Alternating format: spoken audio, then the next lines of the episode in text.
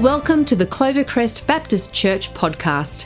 For more information about Clovercrest Baptist Church, go to clovercrest.com.au.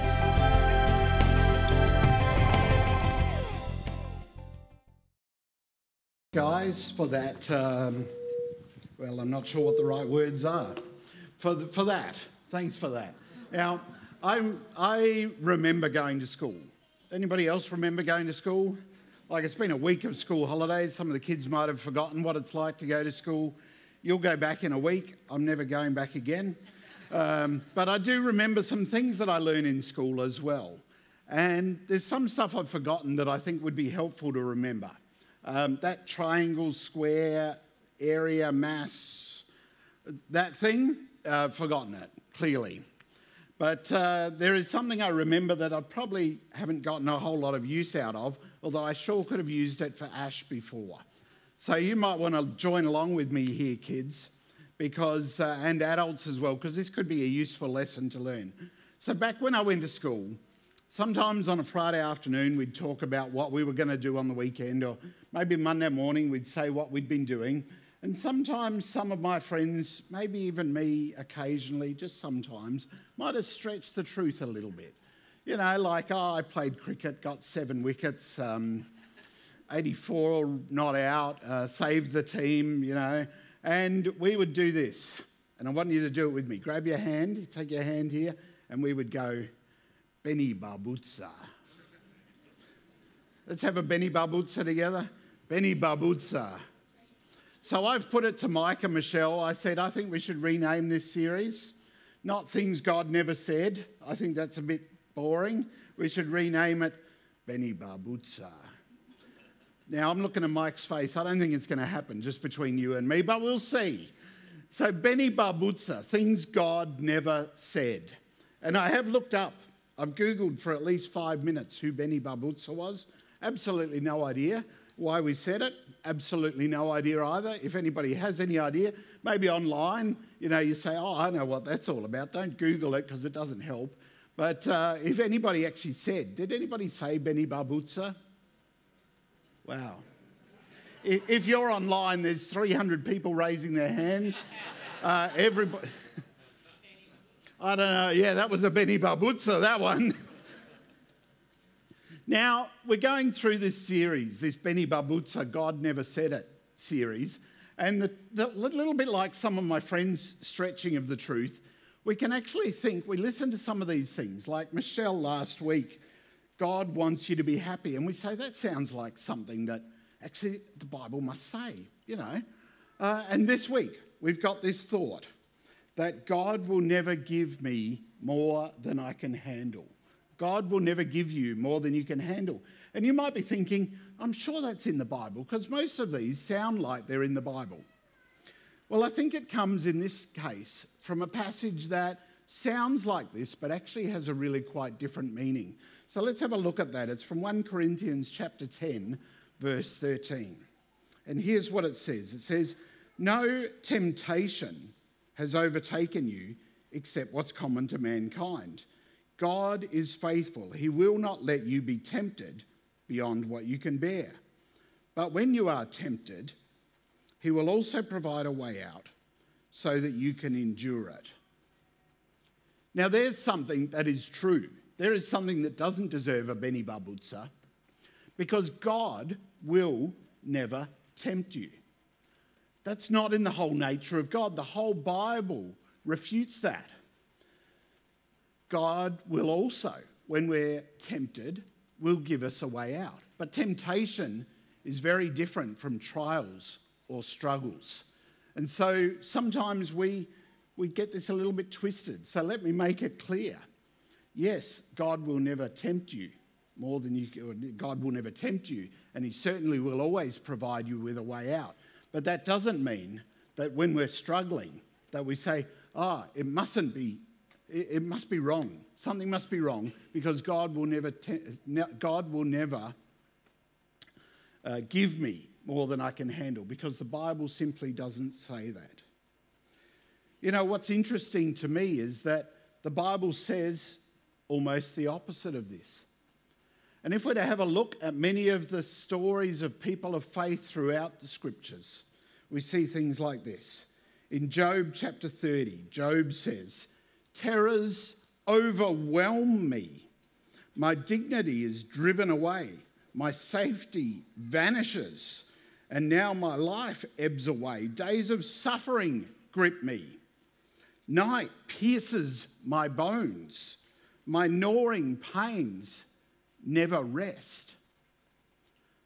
Sounds to me like Job was experiencing far more than he could ever handle in his own strength. Or David in Psalms, just one of the many Psalms where he talks about things like this. He says, My guilt has overwhelmed me. Like a burden, what? A burden too heavy to bear. I am feeble and utterly crushed. Doesn't sound like somebody living their best life and saying, Oh, God will never give me more than I could handle. Oh, everything's all right. No, he was utterly crushed. Paul, the founder of the early church, we were under great pressure.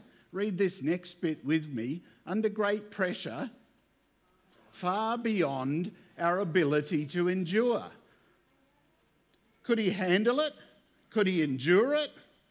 No. That is a big Benny Barbutza. I was waiting for you all there. Didn't happen. That was a big Benny Barbutza. It was far more than he could endure. Jesus, the Son of God, my soul is overwhelmed with sorrow to the point of death. These were people who were people of God like many of us are today. And it's not nice to hear it's not something we sing worship songs about. I couldn't imagine a worship song. My soul is overwhelmed with sorrow to the point of death. Unlikely to hear it, but you know what? It's true. It's just as true as every other part of Scripture. Every single one of these were people who were people of God and they suffered far beyond they could endure. Not just little suffering, not something you could just put a band aid on, but actually something that was so severe that it drove them to the feeling like they were at the point of death. So it seems to me that this idea of never suffering more than we can handle doesn't hit it. But in fact, what it does say to me is that if we're human beings, including if we're people who are following after God, and you, whether you're online today or for those of us who are here in person, it is highly likely that at one point or many points in your life, you will find yourself suffering, maybe even far more than you feel like you can endure. So, I guess the question that I'm left with is what do I do about this? Because if it's true, if God is going to allow me to, to suffer far beyond what I could endure, then what am I going to do about that? Now, last year we had a speaker come to Clovey his name was Mike Potter, and uh, he wrote this book here that's called Life is Messy Hope in Dark Places. And if you weren't here, it was back in September last year. I'd encourage you to jump onto the Clovey YouTube, have a look, Google Mike Potter, and uh, you'll find his, his sermon there. Get a hold of a copy of his book if this is something that you're saying, wow, life is messy. I've got hope in dark places. And I just want to read one quote of his, not the whole book, but just one quote. He says, Sometimes life remains messy. To then beat ourselves up, surmising that it was due to our lack of faith, just makes it all the worse. We lose hope. We end up carrying guilt and condemnation around and a fair bit of hopelessness as well. You see, the first thing I want to say to you is this it's not something to do, but something not to do. And that is this if you're finding yourself today enduring, finding that I have to endure because everything is on top of me, the first thing not to do is blame yourself and to say, I must have done something wrong against God. Jesus, the perfect Son of God who never sinned, was dealt the deepest and deepest of blows He felt like it was far more than he could endure. So I want to say this to you, and I want you to ask yourself a question, and you might even be surprised by the answer. I want you to answer within your heart the first thing that jumps in your mind. And it's this Do you think that God's got something against you? Do you think that God wants to condemn you? Do you think that God wants to heap guilt into your life and make you feel bad about all those things that you've done? I want you to answer that honestly. What was that first thought that came in your mind? Maybe you're someone who follows Jesus, even. But maybe you're somebody who's never really thought about it. You're here today or you're online today and you're thinking, there, that's what I think about God. I'm scared of God. He's condemning me. He tells me all of this stuff. And I want to say this with absolute conviction that that is a lie. That is a lie. God does not want to condemn you. God does not want to heap guilt upon you. How do I know it? I know it because the Bible tells me so. Here's what we read, and I've got it in three different versions to try and help us to realize it's not some tricky wording, it's just the truth. Therefore, there is now no condemnation for those who are in Christ Jesus. Or to read it another way, therefore now there is no verdict of guilty, no condemnation as guilty for those in Jesus, or even more simply. So now those who are in Christ Jesus are judged what? Uh, are not judged guilty. Are not judged guilty. You see, Jesus came to this earth, the perfect Son of God, and he took the greatest sacrifice that could ever be taken. He died. Why would he die if there were nothing to die for? He came because he wants God's judgment, the condemnation, the things that you feel that weigh upon you, the things that say, I've done too much. God could never love me. He came, He died, and He rose again. And He rose again, and He, he did that because God does not want to condemn you, and God does not want to judge you guilty. But you see, in all of those verses, there's a rider, and it says this there's no condemnation for those who are in Christ Jesus. See, it's a choice that we make. It's a choice that we make whether we have followed Jesus, know something about him, or if in fact we've never ever thought about it. But it's a choice that says, I'm going to be in Christ Jesus. I'm going to let his death and his resurrection change my life so that forevermore I'm forgiven and I am not condemned. So I want us all to close our eyes. And I want you to think back to your answer to that question. Whether, whether you've followed Jesus all of your life or not, do you feel condemned? Do you feel guilty? Do you want to do something about that? Give you a minute to think about that.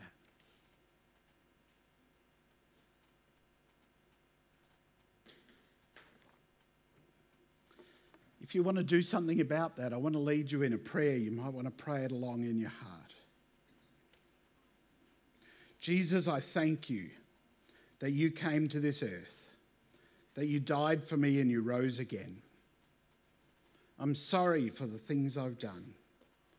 Thank you that you are the perfect one. Please forgive me and take my sin.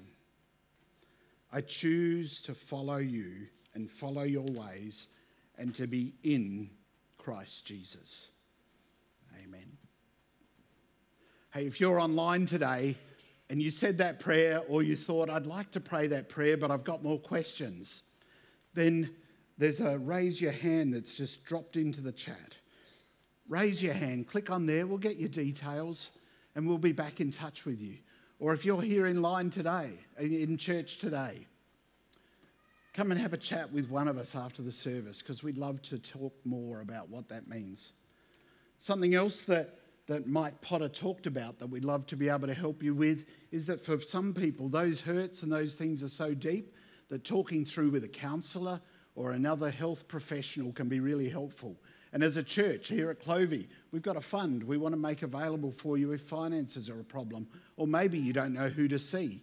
And popping up on the screen here, we've got our church office details. And so I'd love for you to give us a call or drop us an email and say, hey, I want to talk to somebody, uh, a counsellor or someone like that. So, what can we do in our struggles? Well, I want to grab a,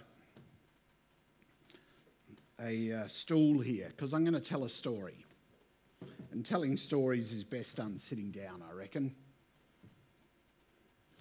And this is a story about my uncle. So I know my uncle pretty well. His name is Malcolm. And, um, you know, a couple of years ago, actually, it was 2014, he took a journey that I wouldn't be brave enough to do at this stage, and many people wouldn't. He went on a track in Papua New Guinea that you might have heard of called the Kokoda Track. And it's popped up on the screen here, a bit of a map. It's 100 kilometres, eight days, trekking through jungles, through all sorts of things. And uh, he did this. And he wrote a bit of his story. So I want to read a bit of his story to you. Well, from the time I decided to do the trek, he said, I realised it wouldn't be a walk in the park with 4:30 a.m. wake up calls. Anyone want to wake up at 4:30? Not me. 4:30 a.m. wake up calls. Sometimes hiking until 4 p.m., climbing mountains, descending valleys, wading across rivers through mud, pouring rain, suffering aches and pains. It was tough. But to help me on this unknown journey, I chose to use a porter, someone to help me carry my load. My original plan was that I could carry my day pack and that my porter, Sonny, a picture of Sonny up here on the screen, he could carry my larger backpack. Well, little did I know that less than halfway through the trek, I was carrying nothing more than my own water bottle. And Sonny was carrying everything else. I'm sure Sonny would have even carried me if I'd asked him to. There were, th- there were things that helped me complete my trek. He says, firstly, the fact that I'd chosen a porter. Without Sonny, I'm sure I would not have finished the journey upright. Secondly, the support and encouragement I received not only from the other trekkers, but all of the 27 Boona boys. So the Boona boys came from the town of Boona, which was right up the top of that map, from their town as guides and cooks and almost everything else you can imagine. I could be dragging my feet feeling tired, and I'd go round a bend, and there was a small group of the Boona boys playing their guitars and singing along. Now, I can't imagine this. Like, look at these guys. Eight days, 100 kilometres, you're just about dead, and here are they just playing along like, wow. It was in their own language, but man, did it give me encouragement. The clapping and the cheering from my other trekkers also encouraged me. Finally, the power of prayer kept me going. From the time I found out that the Boona boys were actually Christians, from the town of Boona, they gathered for prayer first thing every morning. And remember, they got up at 4:30 a.m. Every morning I felt in good company. Quite a few of them I found out actually chose to come on this trek to help others and so show their love of God. Now, what a story from my uncle. Eight days of blood and sweat and tears. And there's a couple of things that I take from this. And the first one is this God wants to help us in our journey. Because you see, our journey of life can feel like that Kokoda Trail, just trekking uphill. Will you ever get there? Your burdens feel like they're too heavy. And what does God give us? God gives us each other. God gives us each other to walk this journey. And you know, here at Clovey, we're always willing to pray for you, but especially after our morning services, 9 and 11, and online. Prayer is always available for you, but it takes, like my uncle did, to say, hey, I need someone else here. So maybe you're struggling today. Maybe your burdens feel like they're far more than you could handle. And I would say this let's find each other. If you're not part of a life group, join up with a life group. Go to the point afterwards or drop in online. Say, hey, I'd like to join a life group because I believe that I need other people. I cannot do this alone. And let me be honest with you, I can't do this alone. I've got this fantastic life group, two of them sitting in the second row here, another whole lot sitting over there, and I'm thinking, man, it is so good to have them walking this sermon with me. But more so, walking life with me. But you know, also in my Kokoda journey, my uncle had to realize, yeah, he had to realize he couldn't do it alone and he couldn't do it the way that he imagined he was going to do it. He imagined himself, perhaps you have as well in your life. I'm just cruising through life. Life is good. Yeah, I've got this backpack on. I'm just walking along. Everything's good. Imagine if he'd tried that and actually his backpack's really heavy and he's trying to walk his way along he himself says this He says, I'm sure I wouldn't have finished the journey upright. People have to get airlifted from that Kokoda trail. Now, there's a thousand reasons, but I'm sure for some of them it's because they, realize, they don't realise that their burden is so heavy and they won't let someone else walk it with them. I want you to think about things happening in your life today. Maybe there's something that just keeps jumping in your mind and you think, yeah, I'm really struggling with this. And let's hear what happened to Paul in the Bible when indeed he had this encounter God with God and he struggled. He says, I was given a thorn in my flesh, a messenger of Satan to torment me. Again, really heavy. Three times I pleaded with the Lord to take it away from me, but he said to me, My grace is sufficient for you, for my power is made perfect in weakness. So Paul goes on to say that he will boast and he'll delight in his weaknesses. My power, God said to Paul, and God says to you, is made perfect in weakness. You know what? I think about it this way unless I am weak, how could God ever possibly show me that He's strong? Unless I realize that I can't walk this Kokoda trail of life with my backpack on, how am I ever possibly going to realize that I need help? God is my porter. God is my porter. I'm going to walk the Kokoda trail of life. It's going to happen just like it did for Paul, just like it did for Job, just like it happened for Jesus. I'm going to walk it, but I've got a choice as I do that. And to illustrate this choice, I brought a couple of backpacks with me here today. This one here is mine. It's actually really heavy. You have to trust me on that, but it actually is.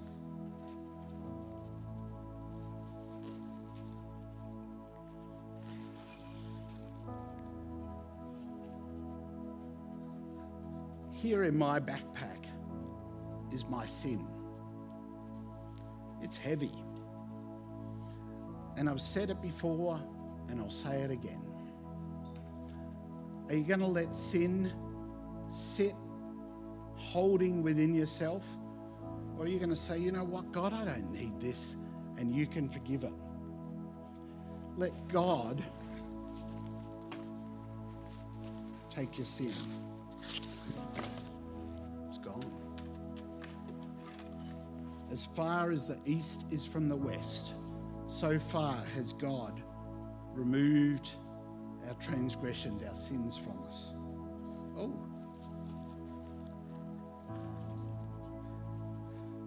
I don't know if this is uh, prophetic, but this is my fear. It's already fallen apart. And I have a big thing with fear. God, oh, if I do this, if I say that, what will this person say? Oh, what might happen here? And you know what? It's heavy. I don't need to carry it, I can take it. Can give it to God. It's gone. I don't have to carry it. What about this one? This is one that might ring a bell with you. Health. Your health, other people's health. You might be struggling with something that is so heavy. And I know health can really it can take us down. But you know what can take us down even more than that is the worry that comes with the health. God, what's happening? Am I going to do this? What will happen today? What will happen tomorrow? Can't do anything about that except for this. God, I give it to you. I want you to stand with me, and I, if you're brave enough, put your hands out. Take a stand and put your hands out in front of you. I've got another little rock here. So let's stand. And I want you to put your hands out in front of you if you're brave.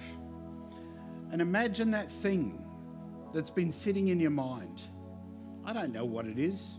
Might be one of the things I mentioned, it might be something else. And you know what? It's taking you to the point that you feel like it's far more than you could possibly bear. You've got a choice about this.